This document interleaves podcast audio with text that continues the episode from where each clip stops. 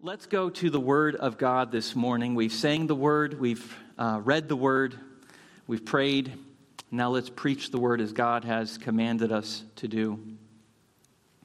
Last week we looked primarily at verse 17 of 1 Corinthians chapter 1. If you're new to Northwest Baptist Church, we, we preach through the whole books of the Bible one verse at a time. And last week we were in verse 17 where Paul, the Apostle Paul, is calling out the error of the Corinthian church and what they were doing is they were putting an emphasis on who baptized them by their favorite celebrity apostle, and also by putting an emphasis on the preaching of the gospel with eloquent words of wisdom, thinking that they could, they could wow people into the kingdom by the best speaker. And Paul was saying, by doing that, you are making the cross empty of its power. It was not the baptism of certain apostles who brought this church together, nor their speaking abilities. It was the grace of God through a crucified Jesus who rose again from the dead. And the reason you don't have to place such an emphasis on this, Corinthians, is revealed in verse 18. Because there's something else that unifies the church, and of course, we all know it's the gospel.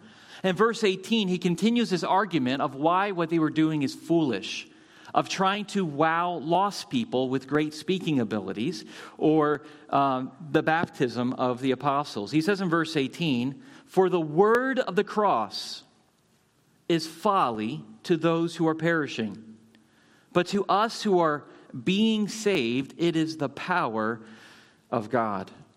In verse 18, we find two different kinds of people. One, we find that there are those who are perishing. And secondly, we find that there are those who are being saved. Those who are perishing think that the message of the cross, the word of the cross, is foolishness. Therefore, Paul's point in context here is that no level of oratory skill will genuinely save a lost person. No amount of celebrity status will save them the only thing that could save is the word of the cross. I'm reminded not that long ago, I forget exactly what church is, some mega church around, I think in New York City or wherever it was, bragged that Justin Bieber had just become a member of their church. And they were using that to kind of lure people in, like that meant something. They were falling to the same Corinthian trap as well. Here, the only thing that can save a person is to give them the word of the cross. For to rely on oratory skill is to, to, in order to save the lost, would be the same thing as this. If you were to throw an anchor to a person who's drowning in the middle of the ocean and expect them to be rescued, or if you were to give a gallon of gasoline to help someone fix their flat tire on their bicycle, or if you were to give a football to a golfer so that he could hit a hole in one. That's foolish. And this is what Paul is saying. For the word of the cross is foolishness to those who are perishing. None of these external man made things will help accomplish God's purposes in the end. Why? Because lost people think that the gospel is stupid.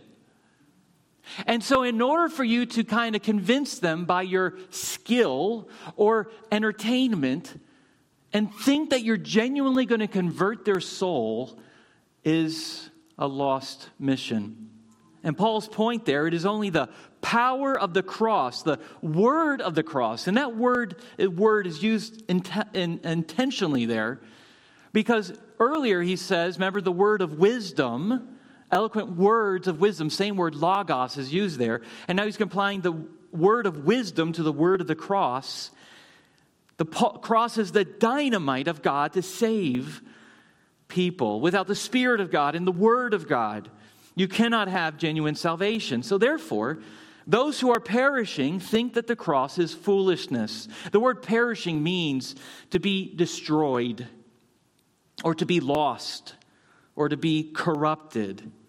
Now, I don't want to bore you with Greek grammar, but it is so important to understand because English, even though I love English, I speak English, it's really not a precise language. We have the same words in English to convey different things. I love my dog. I love my wife. That better be a different kind of love, right? I love the Yankees. We won't go there, okay? It should be a different kind of love. In Greek, there's multiple words for love depending on what you love or who you're loving. And so when you get to New Testament Greek, you have to understand that the structure and the grammar and the tense because that unveils so much more meaning here. And this word, perishing, is, uh, and this will take you back to your English class, right? Whenever the last time you took an English class. This word is actually a present passive participle. What does that mean? It is describing the verb. It's saying a present participle is something in the present that had a beginning in the past, but now has continuing results. So it's an event in the past with continuing results. So, what is Paul saying here? Those who are perishing did not begin perishing today. They already started perishing, and their perishing is seen continually today. And that's important if you keep listening. The perishing that began in the past continues today. It began, as we know, as the scriptures say, when we are born in our mother's womb. From our mother's womb, we are born sinners. We're born underneath the judgment of God, needing a Savior. We are born with death at our doorstep. Because we have inherited Adam's guilt, the wages of sin is death. From our mother's womb, we are born as perishing people. And we will continue to perish as long as we live, as sin wastes away our bodies and our souls. Sin has a devastating effect on humanity.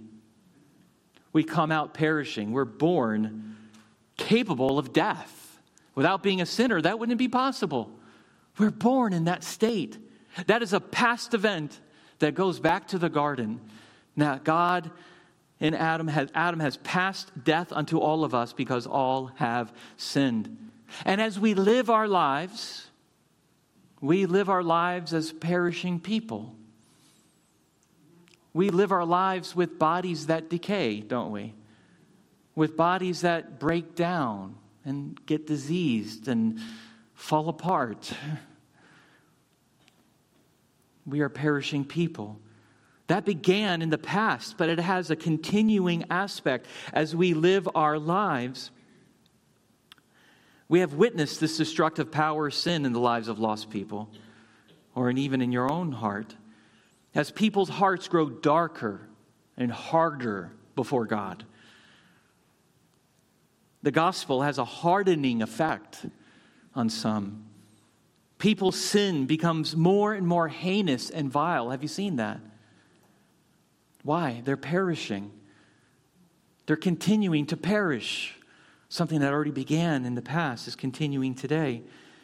People's sin pollutes their minds and bodies with devastating results. And society, as a culture of a whole, things that were things that weren't even tolerated 15 years ago are now, hey, if you don't accept this, you're a bigot. You're a, you're a hypocrite if you don't go with the program. You're on the wrong side of history. Things a society and a culture would have said, no, that's not right. Now, as a culture, now it just says acceptable. Why does that happen? Because sin has a perishing effect on humanity. We could say that those who reject the word of the cross are born in a perished state, live today as they continue to perish, and one day will perish forever. You see, lost people have a beginning, they live in the present, but they also have a future. Those who die without Christ have eternal death, they have eternal perishing. And this is the great travesty that we see and the bad news that God sets forth in order for us to understand the good news. Now, I say all that to say because Paul is contrasting two different kinds of people here. Though the word of the cross is foolishness to those who are perishing. So, do you think you're going to come up with some innovative program to convert their soul? No. But there is another group of people. Let's look at the second group.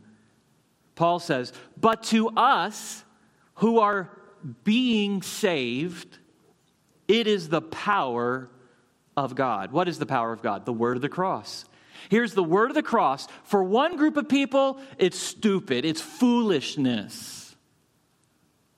And I have family members that have told me that as I've shared Christ with them. I have friends and neighbors and people in my life that I love dearly that think that the gospel is nothing but a fairy tale. Yesterday, I even shared something like this about the wrath of God on Facebook. And, you know, on Facebook, when you share something, you, you see the people who kind of share things that you shared, and then the people that comment on the things that you shared, type of thing. And one of my friends in Pennsylvania shared that mes- message yesterday about wrath, and I saw somebody commenting on that about, oh, Christians have believed this for a long time. There is no wrath of God, is what this person commented. That you have to understand who the historical Jesus is, not the Jesus that the Christians believe that are in the Bible. I looked at that and I said, Oh, Lord, what an example of the word of the cross being foolishness to those who are perishing. But this group, the other group, but to us, here's Paul's including the Corinthians, to us believers who are being saved, it is the power of God. There's something different that happens in those who hear this word of the cross. And it's the power of God to save them. To save them.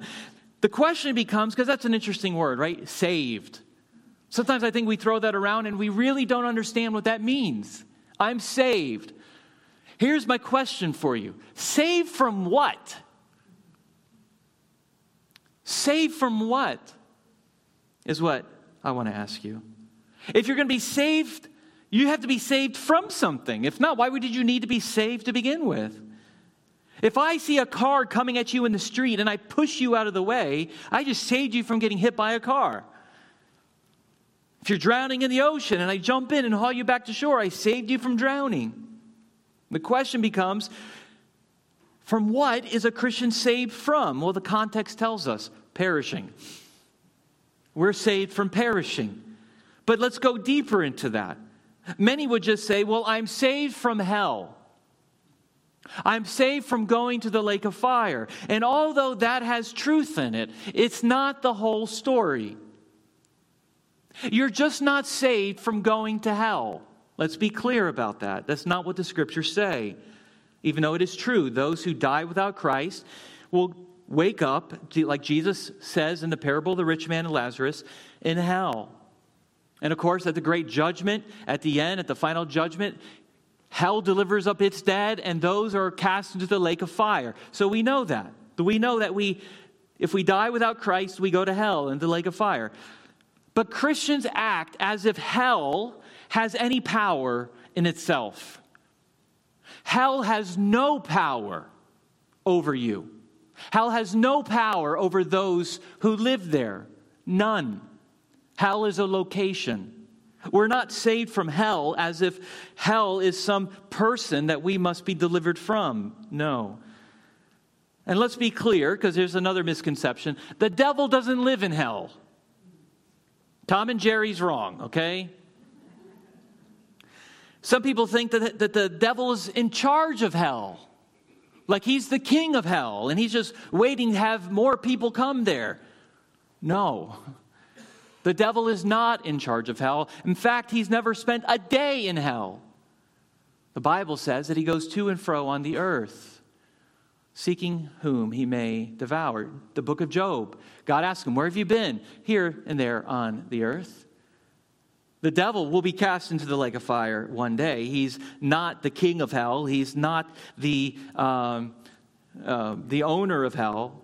Hell has no power. We're not saved from hell then what are we saved from? The way the Bible puts it is we are saved from God. We are saved from God. And you're saying, what in the world? Yes.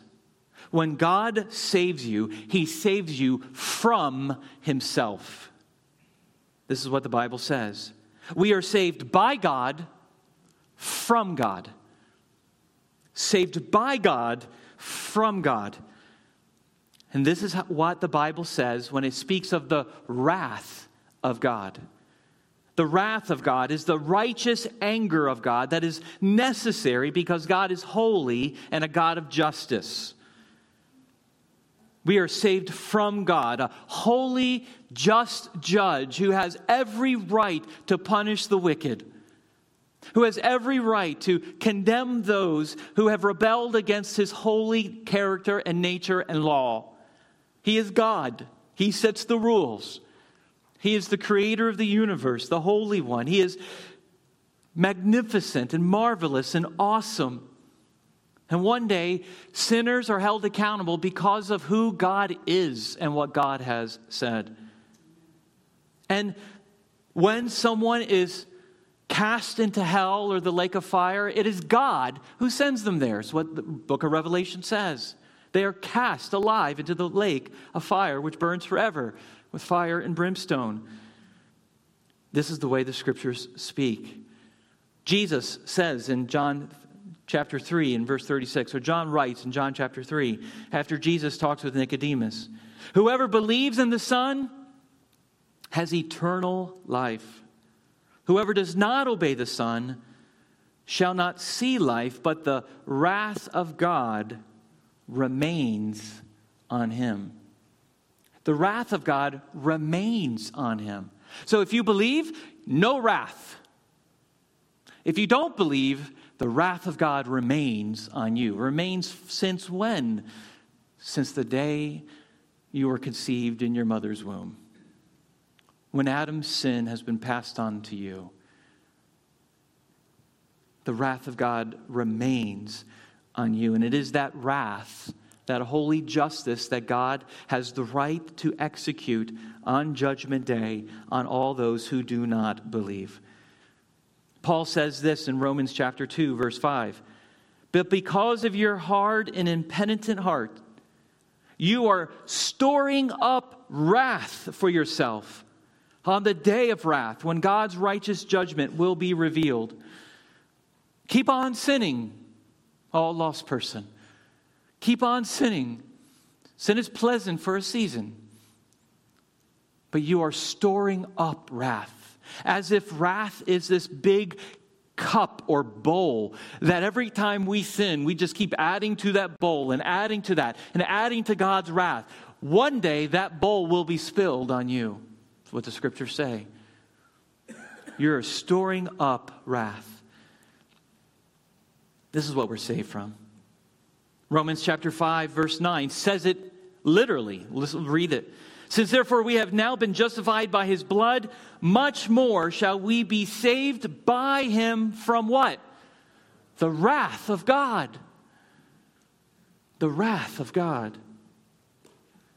In 1 Thessalonians 1 9 through 10, Paul tells the Thessalonians, For they themselves report concerning us the kind of reception we had among you, and how you turned to God from idols to serve the living and true God and to wait for his Son from heaven, whom he raised from the dead, Jesus, who delivers us from the wrath to come.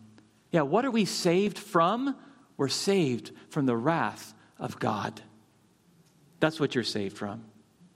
And as a result, yeah, we don't go to hell. Praise God. Can I get an amen? because hell is a place where the wrath of God is poured out nonstop forever. Eternity with no end in sight. And you're saying, how can a loving God, how can a loving God do that forever? Because our God is holy and just.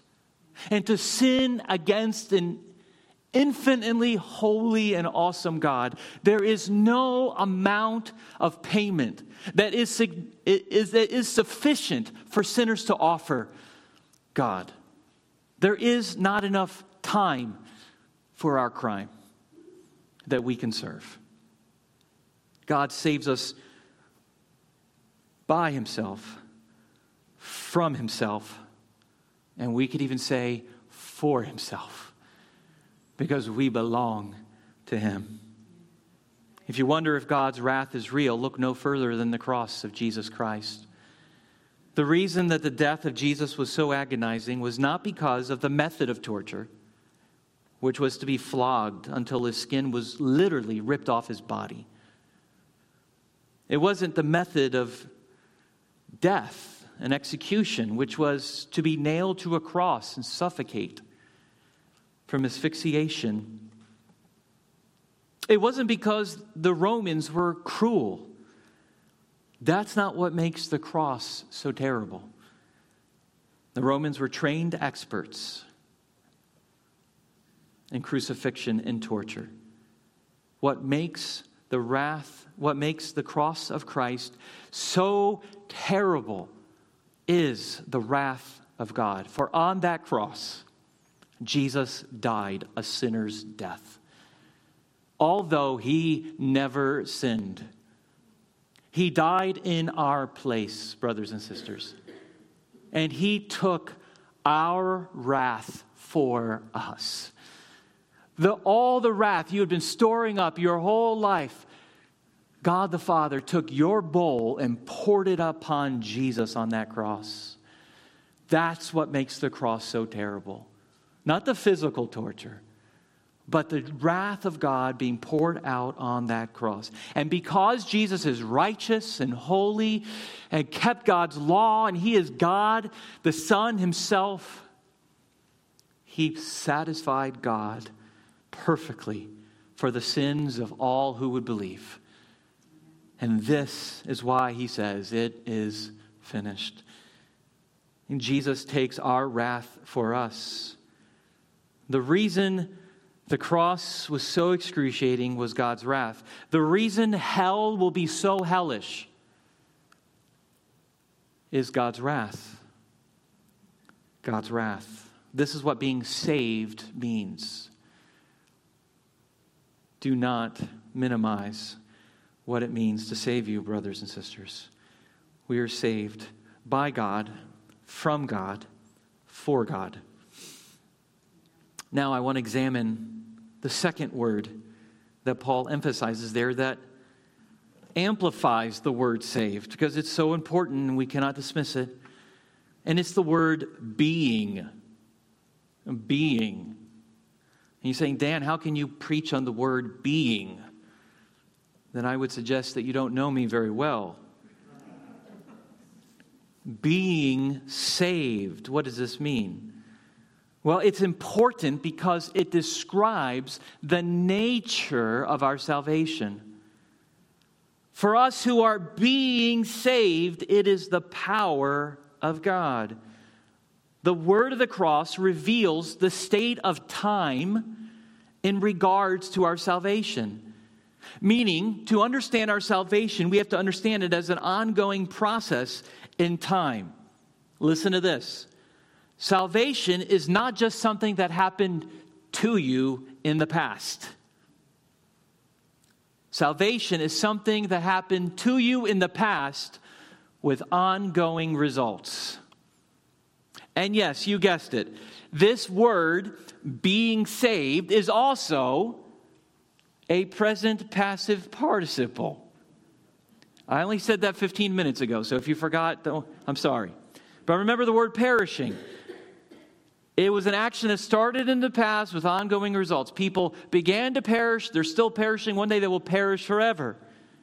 The same can be said of our salvation. Salvation is not just something that happened to us one time and it's over. Like I got a ticket into the, into the party and now I'm in. No, salvation is something that happened in the past with ongoing results in the present and also in the future. This is what a participle, this present participle in the Greek conveys. We are being saved. Paul uses this exact phrase later on in 1 Corinthians. Look at 1 Corinthians chapter 15 verses 1 and 2. Paul says to them there, this is the great resurrection chapter that Paul answers their questions about the resurrection. He says, Now I would remind you, brothers, of the gospel I preached to you, which you received, in which you stand. And look at verse 2 and by which you are being saved. If you hold fast to the word I preached to you, unless you believed in vain. Here he says it. If by which we are being saved. What are we being saved by? The gospel. The word of the cross is what he says in chapter 1. It's the same thing. Again, we have to understand that in relationship to our ongoing present results of when we were saved in the past, what that means today, and what that means for the future. And again, he's making a comparison, a distinction between those who perish and those who are being saved. How is our salvation continual? Let's talk about that for the next few minutes. We all remember a time in the past when we believed. Now, some people don't remember the time, the location, that's fine. The fact is that you believed. At some point, you believed. There was a day where you acknowledged that Jesus Christ is Lord and that he died on the cross for your sins and God raised him from the dead. You believed that and trusted in him. You believed, I can't work my way to heaven. I can't be good enough. I can't be moral enough. But I know whom I have believed, and I know what Jesus has done for me. And by this, I am born again and have become a Christian. We are saved by faith, by God's grace. We are saved by grace through faith. And the day that you believed in the past, now for some of you here, you may not have believed yet. And we pray that today becomes your past in the future, if you know what I mean. That today, your present, right now, is the day that you believe. But let me explain this. When we are saved in the past. It's the moment that we put our faith in Jesus by His grace. God saved us in that moment from the penalty of sin. We have been justified by God. This is the word that Paul uses again and again. Look at Romans 5 1. Romans 5 1. Therefore, since we have been justified by faith, we have peace with God through our Lord Jesus Christ. The word justified there means to be declared righteous. That means we who were born perishing, the day that we put our faith in Jesus Christ, we went from perishing to living. We went from dying to being resurrected. We went from the darkness and to the light. Why? Because God saved us from himself and did not leave us in our sins to die in our sins so that we perish forever. And therefore, by our faith, when we placed our faith in Jesus alone, he declared us righteous based on the work of Christ and what he accomplished in his life and death and resurrection. This is what it means to be freed from the penalty of sin. That day, God forgave you of your past, present, and future sin. Because Jesus died on the cross for all of it. Even the sins that you haven't even done yet, Christ has covered them already. And God, this is amazing. God chose us in spite of knowing all of that in spite of knowing the people that we are, in spite of knowing that what we will do, God in Christ was satisfied by his death and resurrection to look at you and me who believe in Jesus and say, You are now declared righteous, and I'm not going to hold you to the penalty of your sin. You and I, believers, will never have to be punished for our sins ever. Why? Because the Lord Jesus did on our behalf. And that's what it means to be saved in the past. In the past, our salvation means that we have been freed from the penalty of sin. If I were to die today, if I were to die today, and stand before God, all my sins are covered by the blood of Jesus. He hasn't he will not punish me because he punished Christ. But look what Paul says. Since we have been justified by what? Faith. God, by his grace, awakens our hearts, causes us to be born again, so that we can call on him in faith and repentance and believe, so that we could have peace with God and be saved from God. But not only is our salvation in the past, our salvation is also in the present. Right now, you're sitting in there, you are being saved. How is that, Dan? Because if justification is saving us from the penalty of sin, sanctification is saving us from the power of sin in our current life. If you know what I mean, you know what I mean. Before you became a Christian, you may have been struggling in deep, dark sins. You may have had addictions, or you may have uh, other sins rooted in your hearts that you could not have any victory over and that you lived in it and you loved it. And sin had like its grip on you, like you had no control or power. And it was true. You had no control or power because you loved it. You loved it. Yet you didn't know you were supposed to hate it. You just loved it. But when God justified you, He then began something different. And this is what the Bible calls sanctification. Sanctification is being saved from the present power of sin. So, the power that sin once held on me in my past is now being freed, it's being loosened, it's being let go of me in my life. That doesn't mean I'm not going to struggle with sin now, but sin no longer has the same control over me that it once did. And now God has enabled me by His Spirit to repent and trust God and love God and turn away from my sin. And this is what a true believer does.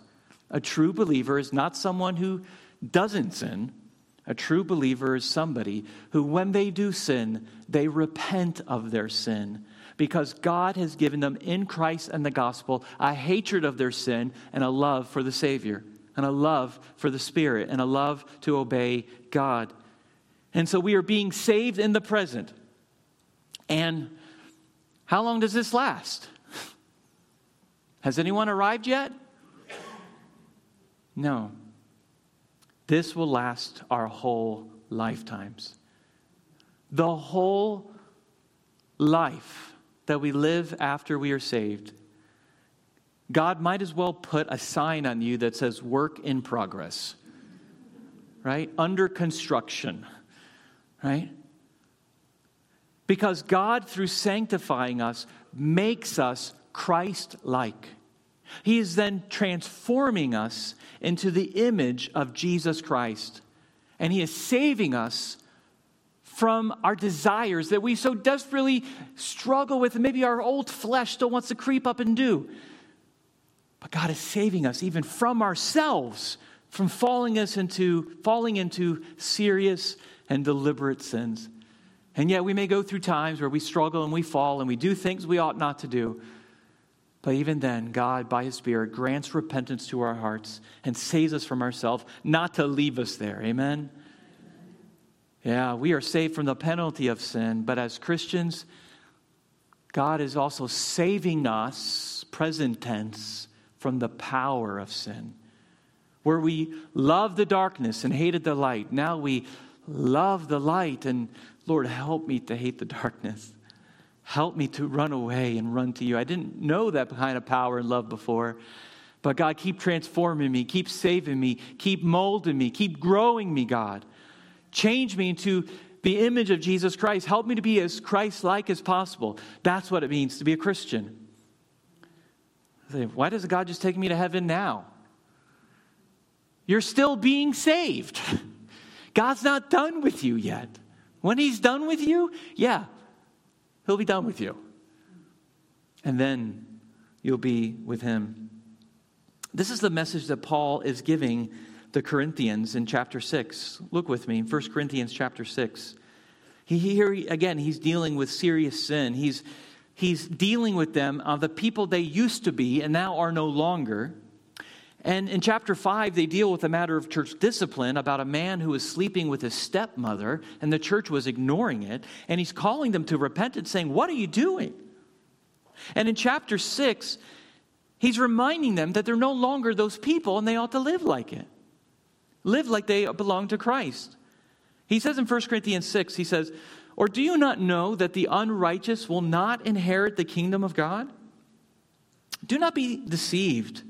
Neither the sexually immoral, nor idolaters, nor adulterers, nor men who practice homosexuality, nor thieves, nor the greedy, nor drunkards, nor revilers, nor swindlers will inherit the kingdom of God.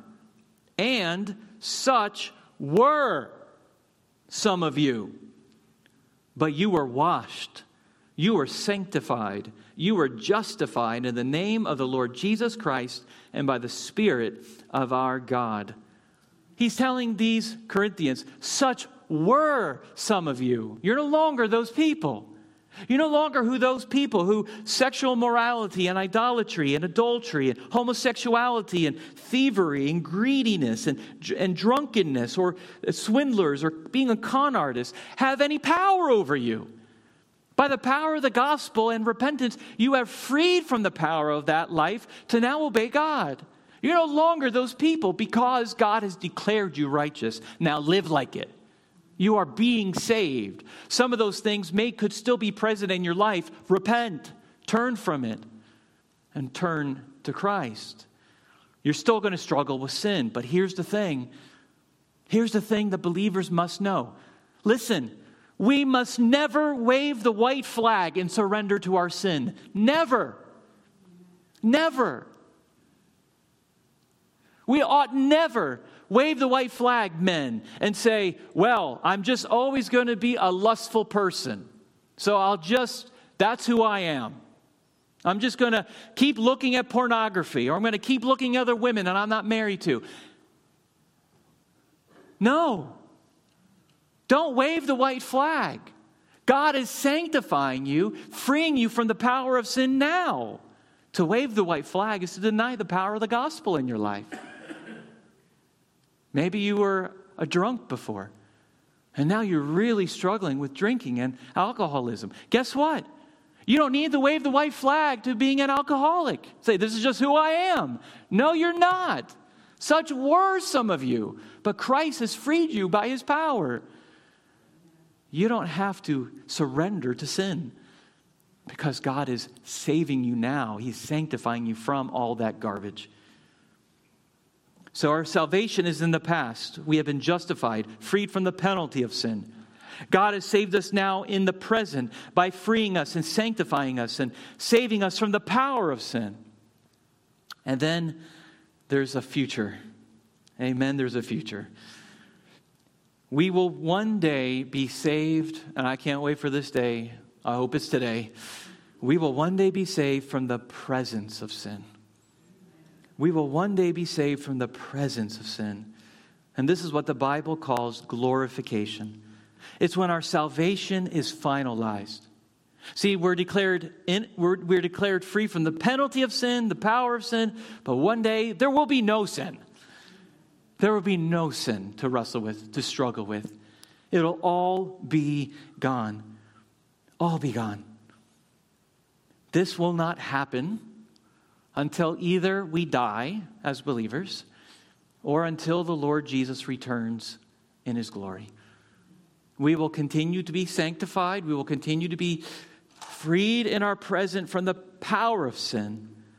But one day, when this life is over, when history is over, and all we have is the King of Kings ruling and reigning over the whole earth and created order, and he makes all things new, we will look and see no sin anywhere. And then we will see what the gospel truly did for those who are perishing. Then we will see the grace of God to save people like us. Us? God saved me? Yeah, you. Why? For his glory. For his glory.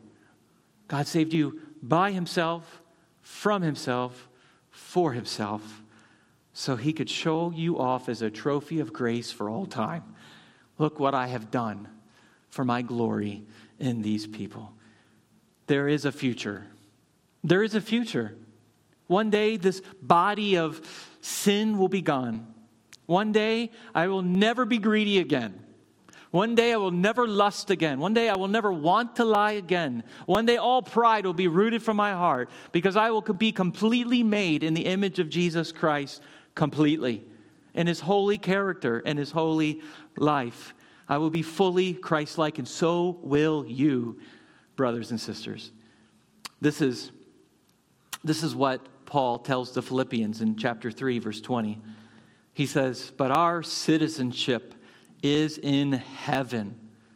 And from it we await a Savior, the Lord Jesus Christ, who will transform our lowly body to be like His glorious body by the power that enables Him even to subject all things to Himself. He will transform our lowly body. No more pain, I know there's many of you that struggle with pain. No more sickness. No more disease. All gone. Why? Because all those things are present because we're sinners. It's the curse that Adam and Eve brought on this world. But one day the curse will be reversed and will be no more. Will be no more and we will be fully saved, not just in spirit and soul. Oh, I've told you before, heaven is not a place, the new heavens and new earth are not a place where we're floaty spirits playing harps on clouds. That's not heaven to me, sorry. The Bible speaks of a new heaven and a new earth in which righteousness dwells. He will transform our bodies and create a new heaven and new earth where righteousness dwells. And of course, John says in 1 John chapter 3 verse 2, "Beloved, let this be assurance to you." 1 John is so much about assurance. "Beloved, we are God's children now." And what we will be has not yet appeared. But we know that when he appears, we shall be like him, because we shall see him as he is. And so there is a future for us who are being saved. This present passive participle, okay, maybe some of you learned that word or three words today for the first time. Present passive participle, it's passive because it's being done to us. It's a present participle because it's a past event with ongoing results. We were justified.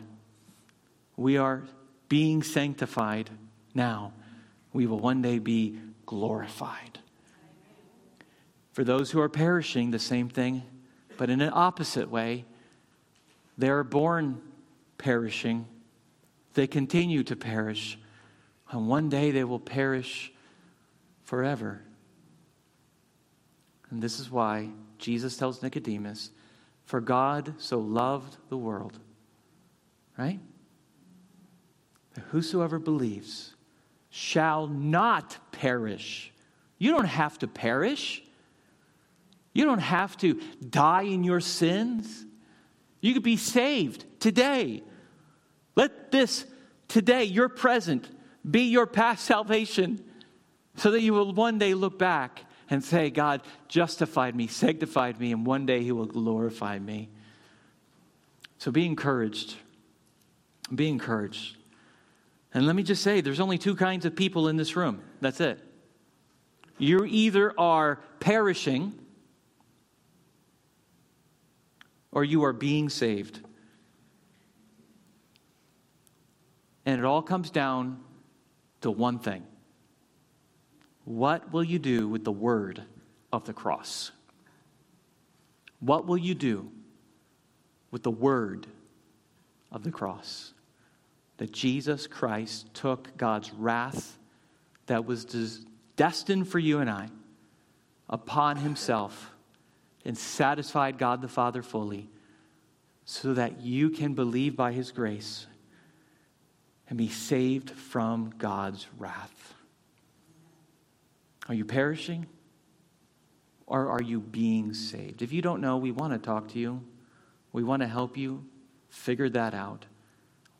No one is promised tomorrow. I'm not saying that to scare you. I'm saying that because I'm calling you to repentance. I'm calling you because eternity is at stake. What will you do with the message of the cross? Are you trusting in Jesus alone for salvation? I'm not asking if you come to church or you're a church member, a deacon, a teacher. I don't care.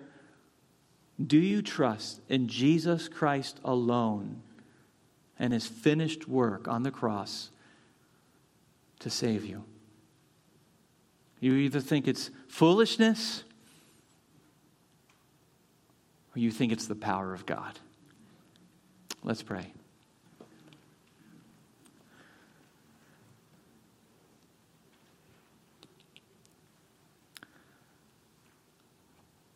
Oh God, you know the kinds of people that are in this room and the ones that are listening online. You know the ones who are perishing. You know the ones who are being saved. God, help us to know the kinds of people we are. Let those who are perishing not be deceived that they're somebody else. I pray that they will get right with God. They would put their pride aside, repent of their sins, and believe in the Lord Jesus to be saved. If not, your word says they will face the wrath they've been storing up their whole life. But the good news is that Jesus has already taken the wrath of all who will believe upon himself. Thank you, God, for this glorious good news. For Christians in this room who are struggling with their journey and their walk, God, remind them of their justification. Encourage them in their sanctification. And God encourages all about our future glorification. For your word tells us that he who began a good work in you will be faithful to complete it in the day of Jesus Christ. You began it in the past, you continue it in this present, and you will finish it in the future. Thank you, God. Thank you for our glorious salvation. In Jesus' name, amen. Amen. God bless you. I love you all very much. I pray that you would respond to God's word honestly and authentically, and that you will be obedient to whatever the Spirit is leading you to do next. Let's stand and sing a closing hymn together. God bless you. We love you. Have a great week.